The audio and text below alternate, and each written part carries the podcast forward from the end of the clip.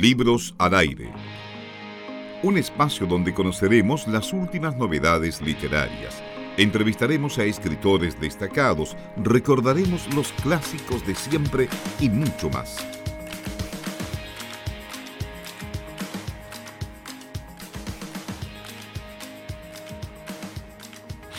Ahora sí, eh, volvemos al aire. Tuvimos una pequeña complicación, un error de número, de numeración. Estamos ahora en contacto con María José Cumplido, autora de varios, ya de tres libros de chilenas, eh, chilenas rebeldes y chilenas 2, rebeldes 2. Hola María José, ¿cómo estás? Hola Marilis, ¿y tú? Bien, también. Oye, primero que todo, disculpa un poco los errores. Hoy día hemos tenido unas complicaciones a producto también de todo lo que está pasando. Entonces me encuentro sola, sola hoy día en la, en la cabina y Fidel me está acompañando y ayudando también. Así que. Está bien.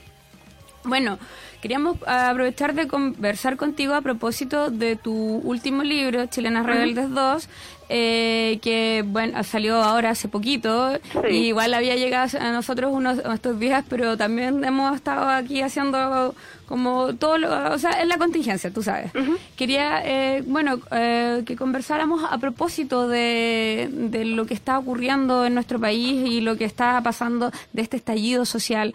Tú como historiadora y como mujer feminista como también te defines quisiera que me contaras así cómo eh, cómo es este, eh, cómo, cómo es este el rol o cómo según tú desde tu visión el rol de que hayan tomado también las luchas que son eh, a propósito de la disidencia y de las reivindicaciones de género. ¿Qué piensas tú de todo esto? Mira, yo creo que, que en general en la historia de Chile, digamos, las protestas han estado dadas por los, por los sujetos y sujetas que no han podido acceder, digamos, al poder en términos prácticos, en términos de, de ser escuchadas sus demandas, de en el fondo tener cierta injerencia en las políticas públicas, eh, de que distintos gobiernos y, han en fondo un poco descendido. Y en ese sentido, hoy día podríamos pensar que eh, como hemos visto, por ejemplo, crecer un movimiento feminista en los últimos años, eh, que, que, no estaba tan, tan en fondo robusto en los años 90, vemos que en este estallido social en particular están caben un poco todas las demandas, eh, cabe el movimiento feminista, cabe el movimiento de, la diversidad sexual, los ambientalistas, etcétera, porque el problema justamente es cómo eh, cualquiera de nosotros como sujetos eh, tenemos cierta relevancia, tenemos cierto eh, poder para empezar a modificar las políticas públicas.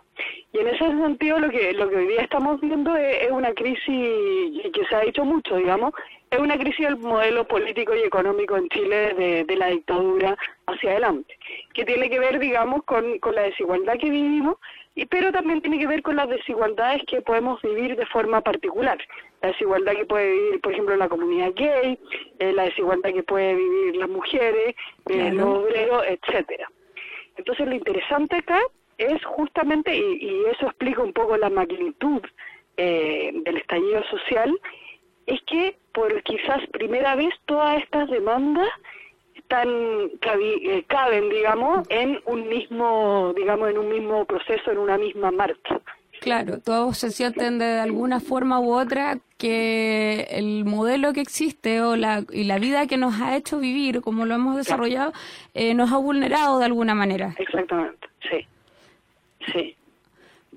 Bueno, en ese sentido, eh, también eh, a propósito del trabajo que tú has hecho recopilando la historia de mujeres, eh, o sea, vemos en tu libro que tomas también a distintas mujeres de, de, de toda la historia de Chile. Y, por ejemplo, una historia, o sea, una que a mí personalmente me gustó mucho son las, historias de las hermanas Berta Quintremán y Nicolasa Quintremán, que en este momento igual, si hemos, o sea, refiriéndonos a todo lo que tiene que ver con las reivindicaciones del pueblo mapuche, eh, vemos que también existe una, o sea, como hay, muchas banderas mapuches también dentro de la... Entonces, también, ¿cómo plantearías tú también esa, esa como visibilización? Siento como, como si hubiese una, como, como, esa, como una generación como de, empatía mm. también, por decirlo de alguna manera. Sí, yo creo que, que ese punto que, que tocaste es súper interesante porque, porque podemos ver cómo a través de, de causas particulares, que podríamos decir eh, el pueblo mapuche, cada causa en el fondo visibiliza un problema que, que siempre es más grande de lo particular. En el caso de, de esta hermana, en el fondo, ella eh, lo que plantearon fue que ellas tenían un territorio, ¿no? Eh, vivían en comunidades mapuche no molestaban a nadie, nadie la molestaba a ella. Vivían en paz. Vivían en paz y vivían bajo bajo sus reglas, sus normas, su forma de entender el mundo también.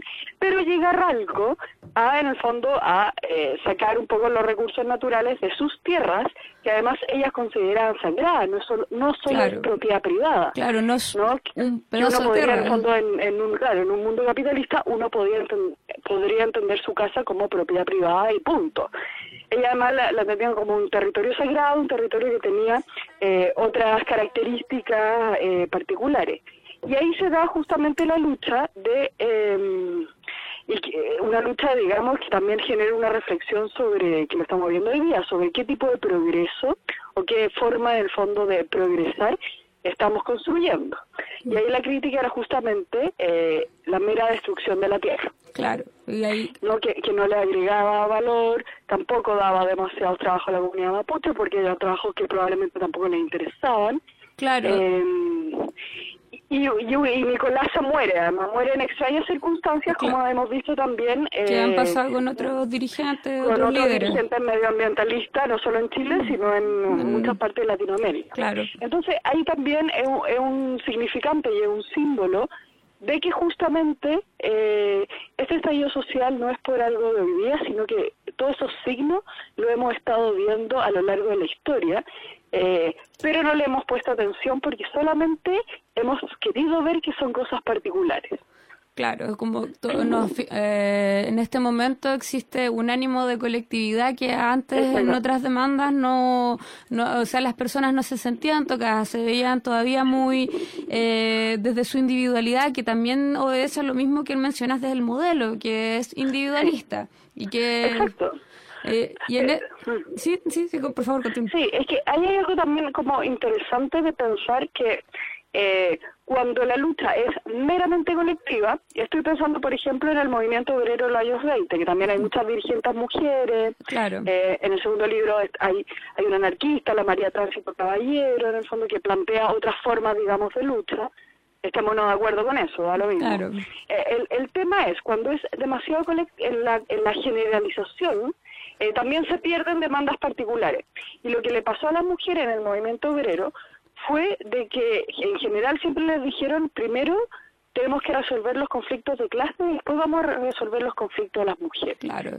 Y ahí quedó. claro, y ahí quedó. En el fondo aprobaron el Código del Trabajo, aprobaron ciertas leyes sociales, pero después nunca más eh, prestaron un poco a las mujeres. Y eso es algo eh, interesante que hay que tenerle ojo hoy día, porque cuando se habla también de desigualdad en general, eh, podemos tener muchos tipos distintos de desigualdad. Podemos tener desigualdad económica, podemos tener, digamos, desigualdad en lo que le pasa mucho a las mujeres, que, el mundo es violento físicamente, digamos. Y en todas las dimensiones, con las mujeres siempre están en una condición de inferioridad respecto de los hombres, sea en el espacio que sea. Claro, y eso también lo ves, por ejemplo, en, el pueblo mapuche, que tiene demandas distintas a las mujeres, o el movimiento eh, LGBTQ, que también tiene eh, problemas particulares distintos. Entonces, yo creo que ahí la reflexión interesante es, es entender, digamos, el, contexto, digamos, eh, general, pero no perder de vista tampoco las distintas particularidades, que no necesariamente tenemos que nosotros como ser humano, como uno, enfocarnos en las que a nosotros nos incumben, sino también eh, tratar de, apoyar y de, y de entender las demandas distintas. Hay un caso muy interesante donde eso se da, que eh, fue en Inglaterra en los años 80, cuando estaba Margaret Thatcher, ¿no? Amiguita de Pinochet, claro. que también puso el mismo modelo eh, privatizador, neoliberal. Y después le prestó ropa ahí cuando estuvo... Exactamente. Pero ahí surgió un movimiento eh, de los mineros para eh, tratar de una protesta contra esta privatización, donde los mineros fueron apoyados por el movimiento gay en Londres. En Londres. ¿no? Y ahí se da una, una serie de, contradicciones, digamos, porque pues, el, minero chantero inglés era muy masculino, era muy homofóbico. Heteronormado, terrible, sí. Pero en el fondo eh, entiende justamente eh, sobre esta diversidad de, que la, es una lucha muy parecida. Claro, que tanto... Y a los meses después, cuando en el fondo el mm. movimiento gay los ayuda a un poco tratar de frenar esas privatizaciones, estos mineros van al, al Gay Pride, digamos, en Londres a apoyar en el mm. fondo, a darle vuelta a la mano. Yo creo que ese es un ejemplo interesante es un ejemplo de es un ejemplo de colectividad pero con el respeto de la, individualidad de cada demanda de cada al final la idea la idea es que se entienda según lo que tú estabas explicando lo que yo entendí de lo que me explicaste que todos tenemos una una problemática común pero que tenemos dentro de esas cosas que nos separan pero que no significa que tengan que ser sobrepuestas sino que pueden ser eh, pueden ser en conjunto, Sí, exactamente. Claro. Otra, una pregunta más que también a propósito de esto, eh, me gustaría que abordáramos un poquito el tema de todo lo que ha sido, que, ajá, yo, que seguramente tú has observado, que yo también he tenido acá la posibilidad de observar en Concepción, de estos eh, eh, surgimientos de las colectividades como las asambleas, los cabildos, y la, por ejemplo, la, la vuelta a ocupar los espacios públicos, así como las plazas, y hacer estas actividades colectivas como de la gente volviendo a mirar volviendo a tratar o intentando confiar después de toda una, una época oscura donde, donde la gente no, no, no, le decía nada a nadie y también se metió este individualismo de no preocuparse por nadie, así, o sea, propio del mismo sistema. ¿Qué, te, qué, qué te, o sea, a propósito también de por ejemplo, de otras luchas sociales como las de las mismas mujeres acá en Chile mm. por el voto, por la obtención, la obtención del voto, que, que implica el juntarse, que al final para poder ganar una demanda implica el reunirse, el confiar. Sí, yo creo que es súper importante porque al menos en los, yo creo gran parte de los 90, 2000 eh, ganó un poco esta tesis del self-made, ¿cachai? De yo me hago a mí mismo, yo surjo, yo, yo, yo. Eh, y, y, la historia yo creo que enseña bien a, la importancia de, juntarse, porque, porque la historia, las ideas en general, también se articulan desde puntos de vista distintos. Eh, entonces, lo que uno puede creer eh, siempre tiene que estar puesto en duda, ¿no? Si yo estoy convencida de algo, debo ponerlo en duda a través del diálogo con un otro. Eh, a mí lo que me parece muy interesante de, los candidatos de volver a las plazas, de volver en el fondo a saludar al vecino ahora mismo, es justamente darse cuenta de, de, que hay 500.000 puntos de vista puestos sobre la mesa y para ponerse de acuerdo hay que aprender a conversar con alguien también que piensa distinto a ti o que no piensa exactamente igual. Eh, hay un hay un tema muy interesante que, que es lo que está pasando en redes sociales, que que al fondo cuando uno le pone likes a cosas que a uno le gusta, Facebook para mantenerte ahí solamente te muestra cosas que a ti te gustan. Y eso también nos pasa a nosotros como seres humanos, que nos juntamos con gente que tiene ideas parecidas a uno.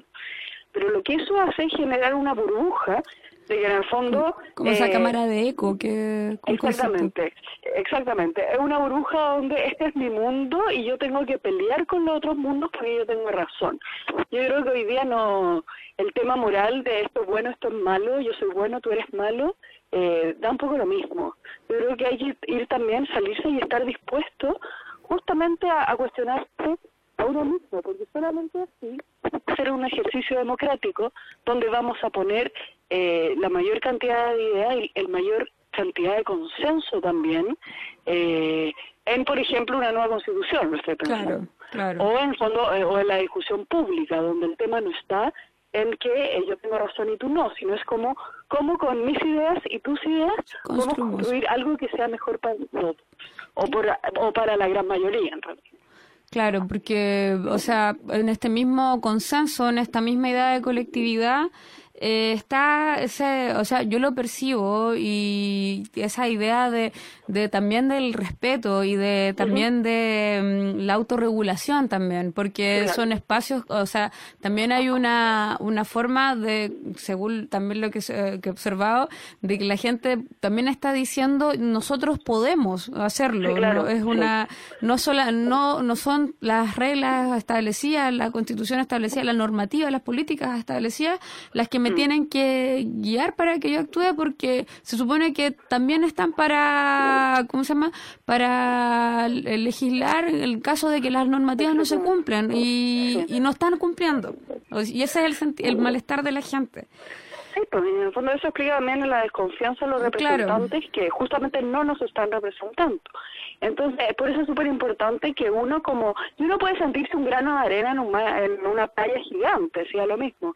Eh, el punto es como el ejercicio de juntarse, de conversar, de dialogar, de proponer, de pensar también, y esto junto a miles de otros, no sé, cabildo, asamblea, junta de vecinos, lo mismo, nos va a dar ciertas ideas mucho más reales de lo que de lo que en el fondo está deseando la gente.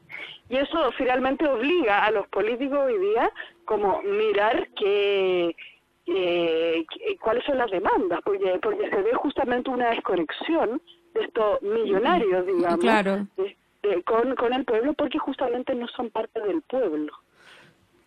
Claro, estamos hablando con eh, María José Cumplido, eh, autora de eh, Mujeres Rebeldes 2, por acá por la Radio Universidad de Concepción. Recuerden seguirnos por nuestro Facebook Live o escucharnos en la 95.1 o la señal online de la radio.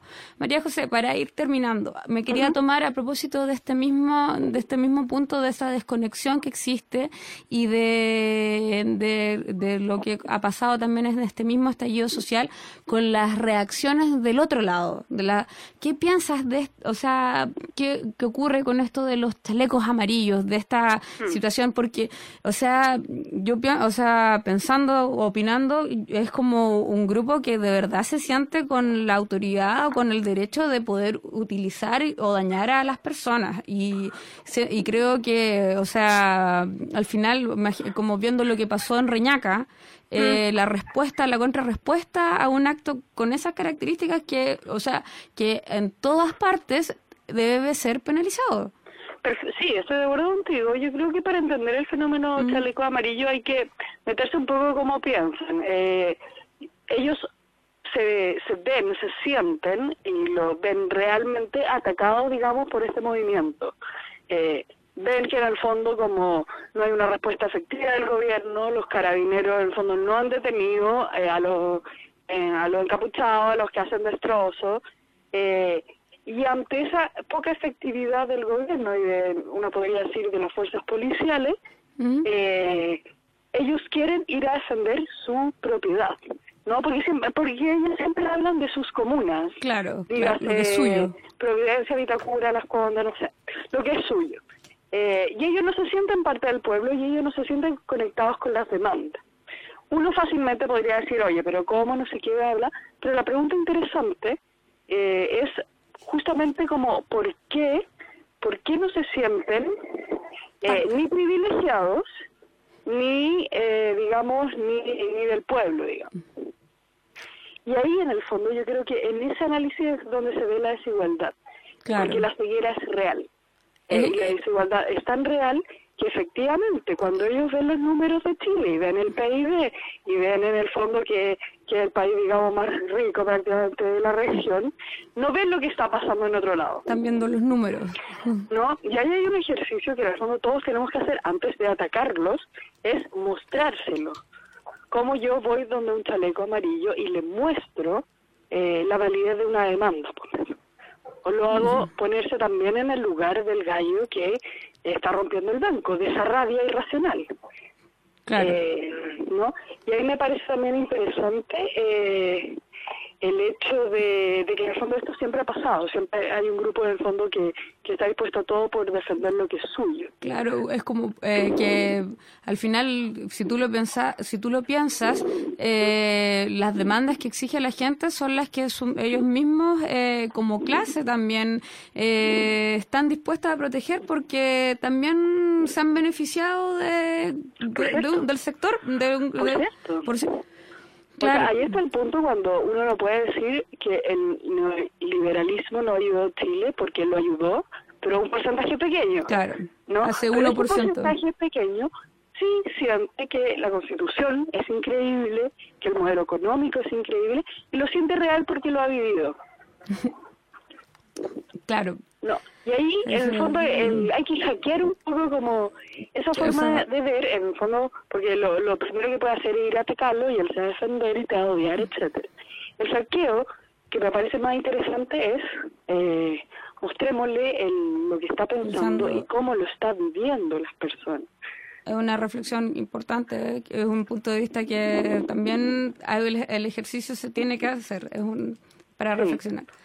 Bueno, María José, te agradezco mucho tu tiempo, también la disposición, la disposición, sabiendo que esta misma contingencia cambia todo, todas las semanas, nunca sabemos cómo va a estar, tenemos esa incertidumbre que no tiene que ser vista como algo negativo tampoco, es solamente un momento. Y muchas gracias también por eso. Invitamos a todos y todas a leer el trabajo de María José Cumplido y también les recordamos que lo estamos sorteando, Chilenas Rebeldes 2. Pues ustedes pueden concursar por su eh, por nuestra señal de Facebook Live con su nombre real o llamando al 41266-1109. Vamos a una pausa musical y ya volvemos. Muchas gracias María José. Nos vemos. Que estés bien. Chao, chao.